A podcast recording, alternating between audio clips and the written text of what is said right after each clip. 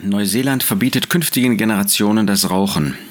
Im Dezember 2022 wurde bekannt, dass Neuseeländer, die am oder nach dem 1. Januar 2009 geboren werden, künftig keinen Tabak mehr kaufen können sollen. Die Regierung in Neuseeland und von Neuseeland will also bis 2025 das Land rauchfrei machen. Die neuen Gesetze sollen 2023 in Kraft treten und äh, falls man dagegen handelt, sollen Strafgelder in Höhe von bis zu 150.000 Dollar, Neuseeland-Dollar, sind also umgerechnet ungefähr 91.000 Euro Folge sein. Wir fragen uns als Christen, was ist davon zu halten? Nun, erster Punkt, was ist mit dem Rauchen? Die allermeisten Raucher, wahrscheinlich 99,99 Prozent, sind keine Gelegenheitsraucher, die also alle irgendwann mal Jahre äh, oder Monate zu einer Zigarette, zu einer Zigarre, zu einem Zigarello, zu einer Pfeife greifen, sondern die das regelmäßig tun. Und was sagt Gottes Wort dazu? Römer 6, Vers 16. Wir wisst ihr nicht, dass wem ihr euch darstellt als Sklaven zum Gehorsam, ihr dessen Sklaven seid, dem ihr gehorcht, entweder der Sünde zum Tod oder des Gehorsams zur Gerechtigkeit. Das macht deutlich, dass in Gottes Augen jede Sklaverei außer der Sklaverei des Gehorsams zur Gerechtigkeit Sünde ist. Das wollen wir uns sagen lassen. Das gilt ja nicht nur für das Rauchen, aber hier ist jetzt mal das Rauchen ähm, der Anlass. Wir sind also nicht frei, mal zu rauchen. Jeder, der Sklave des Rauchens ist, und das weiß man ja, das spürt man ja. Äh, Sklave des Rauchens heißt nicht, dass man ein Päckchen Zigaretten am Tag rauchen muss, dann ist man Sklave des Rauchens, dann ist man es allemal.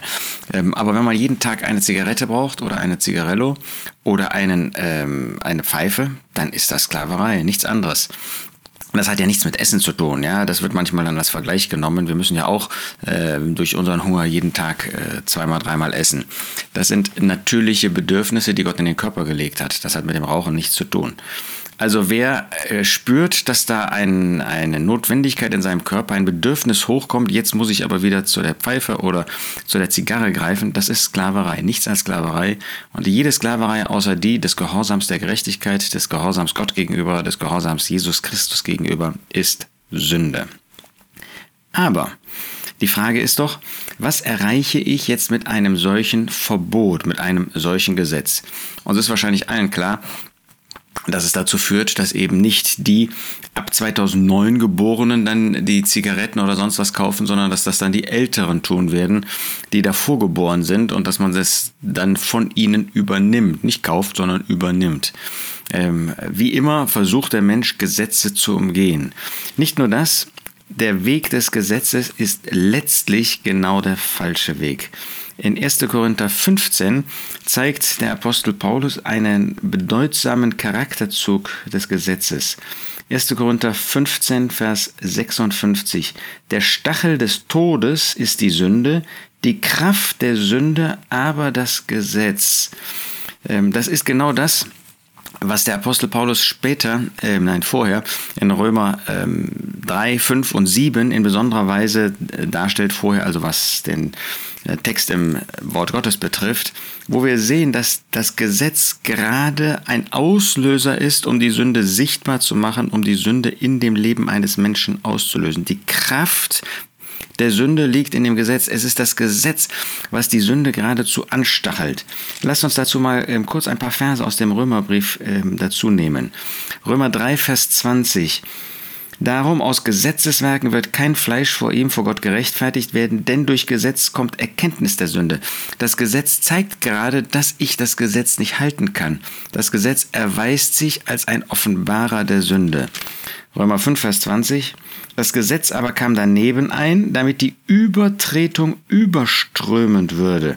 Wo aber die Sünde überströmend geworden ist, ist die Gnade noch überreichlicher geworden.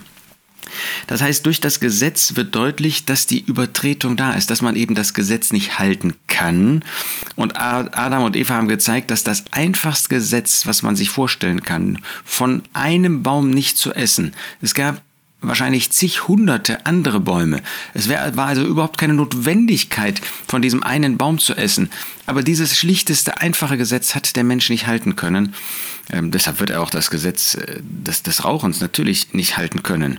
Nein, durch das Gesetz wird die Übertretung überströmend. Also ähm, für diejenigen, die unter Gesetz standen, wir als Heiden standen ja nie unter Gesetz, aber die Juden standen unter Gesetz. Bei ihnen ist deutlich geworden, dass die Übertretung überströmend wird geworden ist. Und dann fügt Paulus hinzu, wo aber die Sünde, denn diese Übertretung ist natürlich Sünde. Und damit ist das Gesetz ein Auslöser von, von Sünde, und zwar nicht nur von irgendeiner Sünde, sondern von überströmender Sünde. Römer 7, Vers 5. Denn als wir im Fleisch waren, wirkten die Leidenschaften der Sünden, die durch das Gesetz sind, in unseren Gliedern um dem Tod Frucht zu bringen.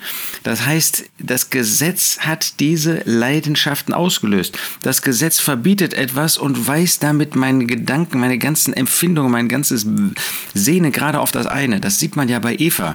Gott hatte in die Mitte des Gartens den Baum des Lebens gestellt. Wovon spricht Eva auf einmal?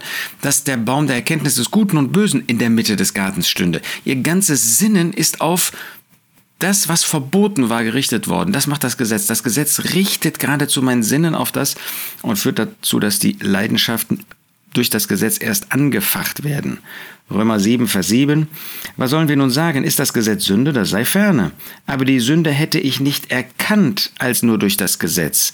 Das heißt, das Gesetz macht mein, meinem Blick, meinem Herzen klar, das ist Sünde, was ich tue, weil ich etwas übertreten habe. Vers 8. Die Sünde aber durch das Gebot Anlass nehmend bewirkte jede Begierde in mir, denn ohne Gesetz ist die Sünde tot. Das macht noch einmal deutlich, dass wir durch das Gesetz ähm, auf, auf diese Leidenschaften ähm, sozusagen, dass sie ein, angefacht werden, hingewiesen werden. Und die Sünde nimmt das Gebot zum Anlass, um zu sündigen. Ohne Gesetz ist die Sünde tot. Vers 9. Ich aber lebte einst ohne Gesetz. Als aber das Gebot kam, lebte die Sünde auf. Die Sünde lebt geradezu aus, auf durch das Gebot. Nun, was tat Gott? Das ist dann Römer 8, Vers 3. Denn das dem Gesetz Unmögliche, weil es durch das Fleisch, unser Fleisch, kraftlos war, tat Gott, indem er seinen eigenen Sohn in Gleichgestalt des Fleisches der Sünde und für die Sünde sendend die Sünde im Fleisch verurteilte. Das Gesetz konnte mich aufmerksam machen auf Sünde, konnte die Sünde herausfordern, konnte aber die Sünde nicht abschaffen, konnte die Sünde nicht überwinden, konnte nicht die Grundlage dafür legen, dass ich nicht mehr sündige. Nein, dafür musste Gott Mensch werden in der Person des Herrn Jesus. Und Gott hat meine Sünde an ihm, an seinem Leib, an ihm, dem Menschen, hat er gerichtet.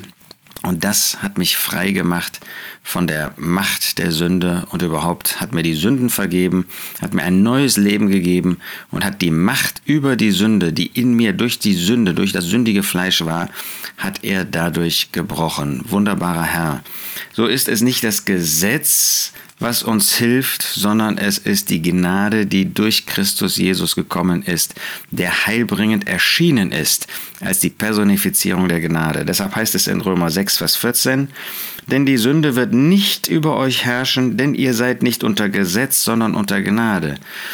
Wodurch wird die Sünde nicht über uns herrschen, indem wir uns einem Gesetz unterstellen? Gerade nicht, sondern indem die Gnade Gottes in unserem Leben wirksam wird. Wir stehen nicht unter Gesetz, sondern unter Gnade und deshalb wird und kann die Sünde nicht mehr über uns herrschen. Das Bewusstsein der Gnade Gottes bringt mich also weg. Egal von welcher Sucht, ob es das Rauchen ist, ob es das Trinken ist, ob es das Spielen ist, ob es sexuelle Süchte sind und Sklavereien, in denen ich lebe. Es ist die Gnade, das Bewusstsein der Gnade, das mich davon wegbringt.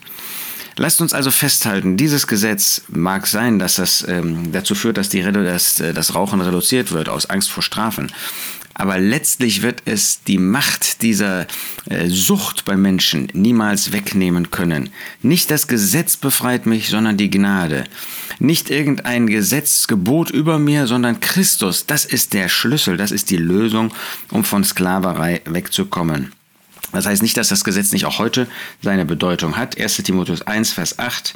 Wir wissen aber, dass das Gesetz gut ist, wenn jemand es gesetzmäßig gebraucht, indem er dies weiß, dass für einen Gerechten das Gesetz nicht bestimmt ist, sondern für Gesetzlose und Zügellose, für Gottlose und Sünder, für Unheilige und Ungöttliche, für Vaterschläger und Mutterschläger, für Menschenmörder, Hurer, Knabenschänder, Menschenräuber, Lügner, Meineidige und wenn etwas anderes der gesunden Lehre entgegen ist, nach dem Evangelium der Herrlichkeit des seligen Gottes, das mir anvertraut worden ist.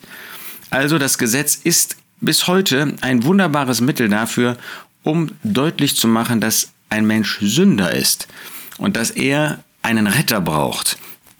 Insofern ist das Gesetz, das jetzt da auch gegen das Rauchen äh, dasteht, noch einmal eine Chance, dass der Mensch sagt, wie komme ich von der Sucht des Rauchens frei? Nicht durch ein Gesetz, das werden Sie merken, sondern ich brauche einen Retter.